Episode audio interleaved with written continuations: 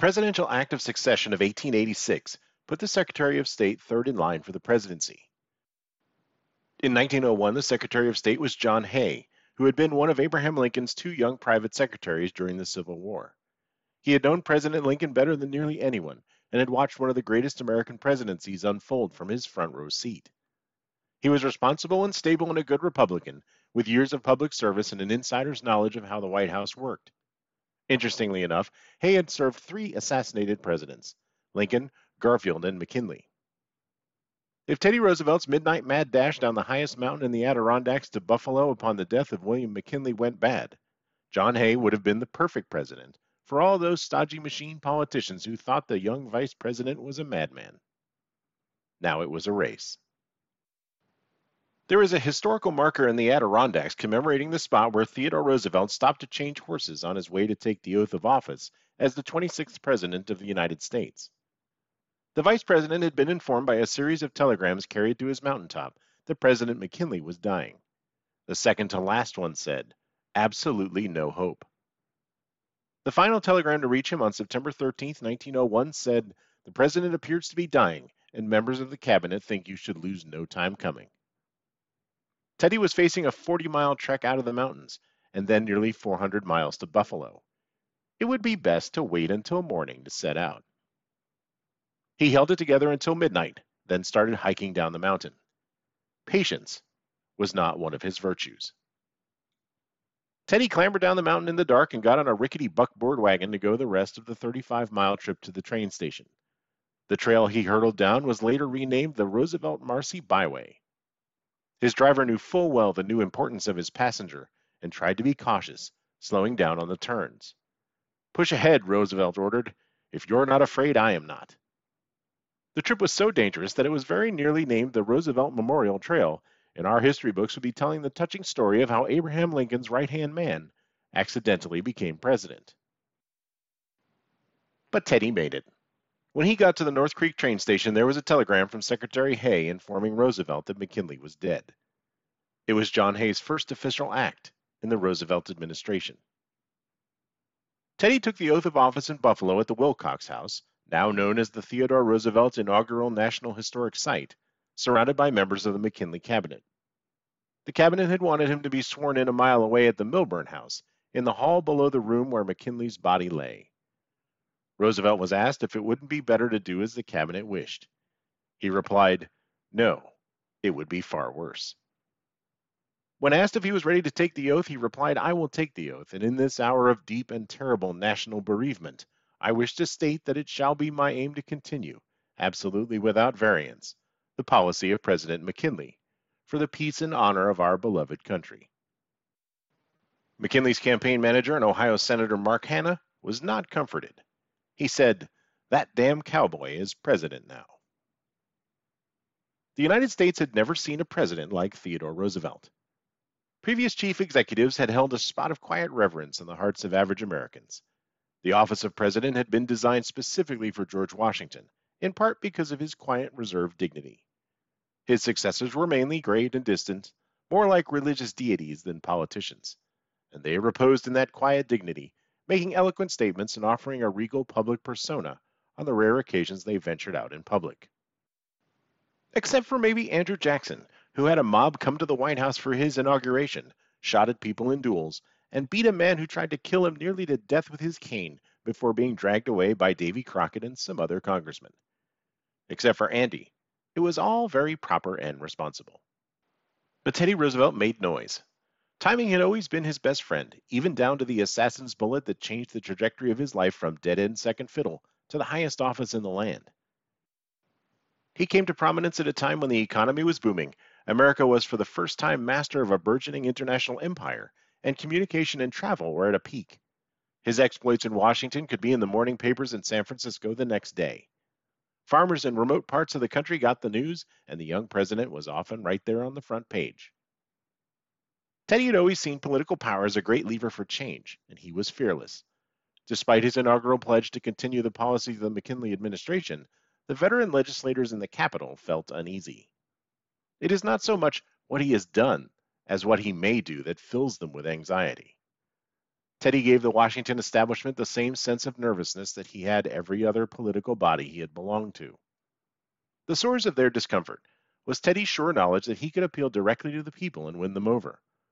Once he had, no veteran senator could stand against him. He was a new intellectual force, a new sort of leader, against whom the older politicians are afraid to break a lance, lest he appeal to the country and take the country with him. He came to the White House with the same bounding energy of the nation in the new century. He was prone to take lunch guests on grueling treks through the woods and have them climb mountains and swim across freezing creeks, which he often did naked. Foreign governments began to send younger, stronger representatives who could keep up with the president in the hopes that diplomacy could be accomplished while briefly resting between gauntlets at Rock Creek. Teddy was the strangest creature the White House ever held, hanging from a cable over the Potomac to strengthen his wrists, practicing jujitsu, galloping at full speed through the woods on his horse, shooting at twigs with his revolver. He jumped over a chair in his secretary's office and had to leave a big pistol behind when accepting an honorary degree at Harvard. Even when in repose, he kept one hand fisted, hinting at all the pent up energy he struggled to contain. In this respect, he was a perfect match for America at the dawn of the 20th century. Had he just been an eccentric loony, his accidental succession to the White House and brief term in office would be a historical footnote. But he had big policy plans, a determination to make the country better for average Americans, a notion that the United States was destined to be a major world player, and that the place for him in the newspapers was always the front page. And, as had been the case throughout his political career, the men who would oppose him or write him off continued to dismiss him as an impetuous publicity hound a grinning, delighted child intent on his own amusement. Underestimating Teddy was always a mistake.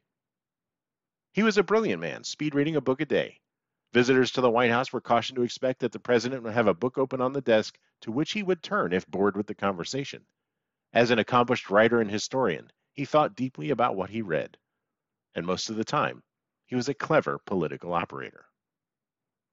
He presided over Cuban independence and the management of the Philippines, America's first overseas possession. He was granted the sole power to choose the placement of what became the Panama Canal, one of the first engineering marvels of the 20th century. His administration sued giant trusts for monopolizing industries, starting with JP Morgan's Northern Securities. America's grumpiest financier didn't understand why a lawsuit was necessary, wondering why Roosevelt didn't just send your man to my man and they can fix it up.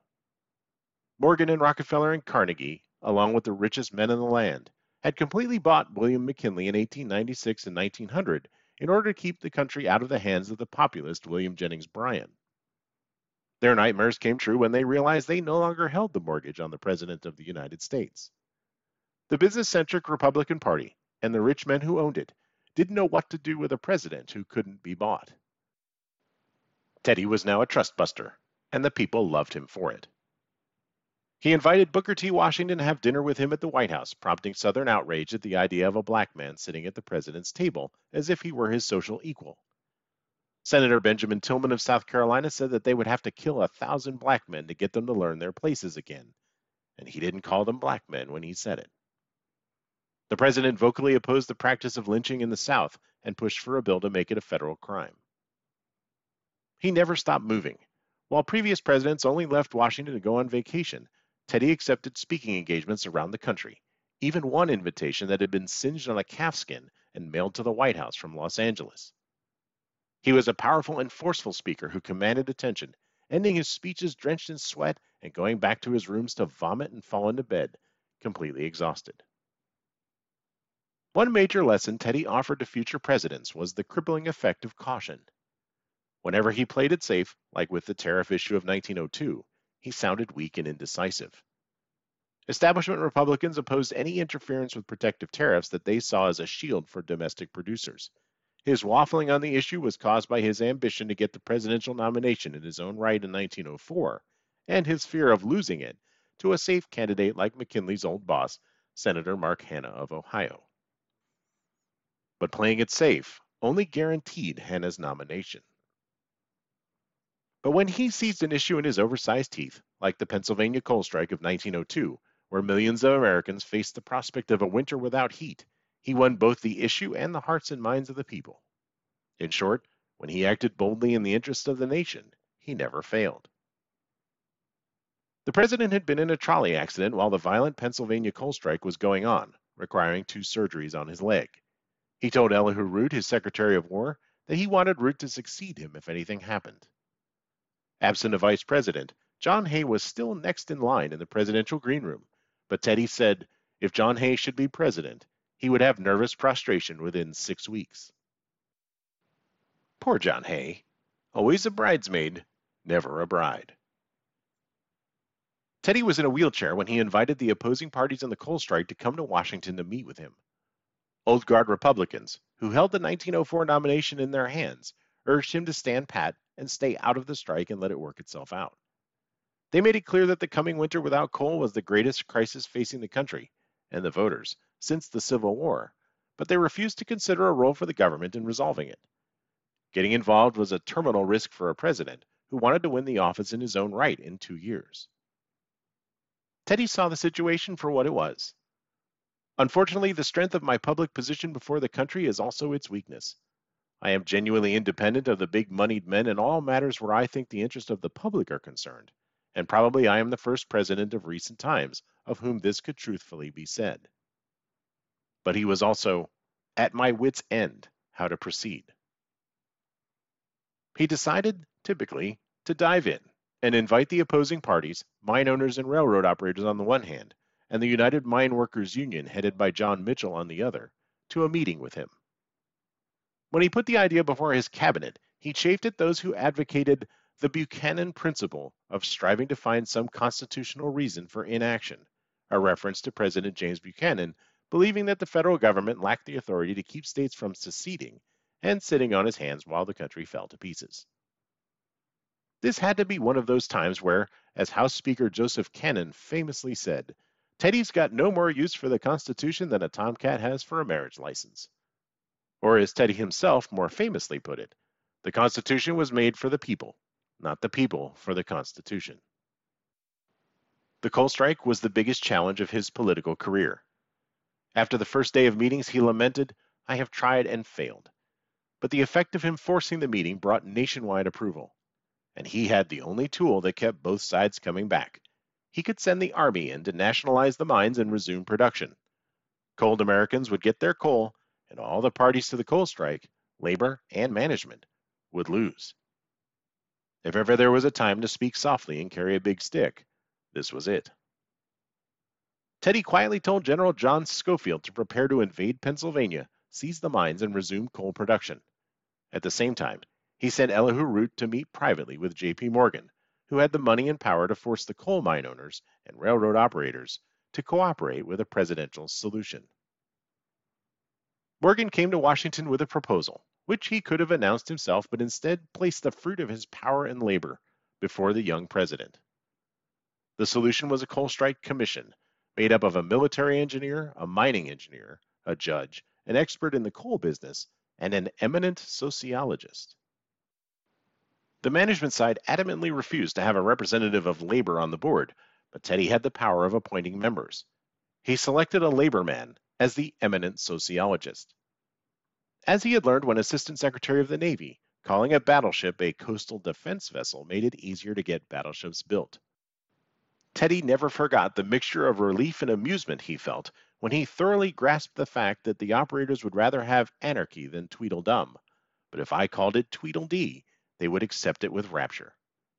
Roosevelt then appointed E. E. Clark, head of the Railway Conductors Union, as the eminent sociologist, a term that Teddy doubted Clark had ever previously heard. Once the commission was formed, the miners went back to work while the investigation proceeded, saving millions of Americans from an unheated winter. The president had established once and for all that government, in representation of the public, had the right and responsibility to get involved in issues that affected the national welfare. American businessmen chafed at this interference in free market forces. A railroad executive yelled at Owen Wister, Teddy's old friend from Harvard, Does your friend ever think? He certainly seems to act, Wister replied.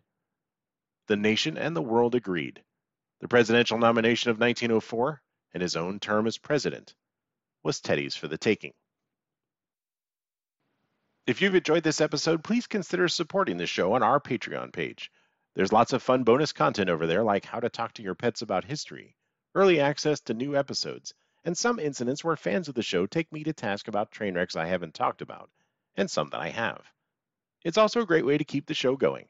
$3 a month or so goes a long way toward keeping the train wrecks on the tracks, and your support means a lot. Go to patreon.com forward slash histories train wrecks, and thank you so much.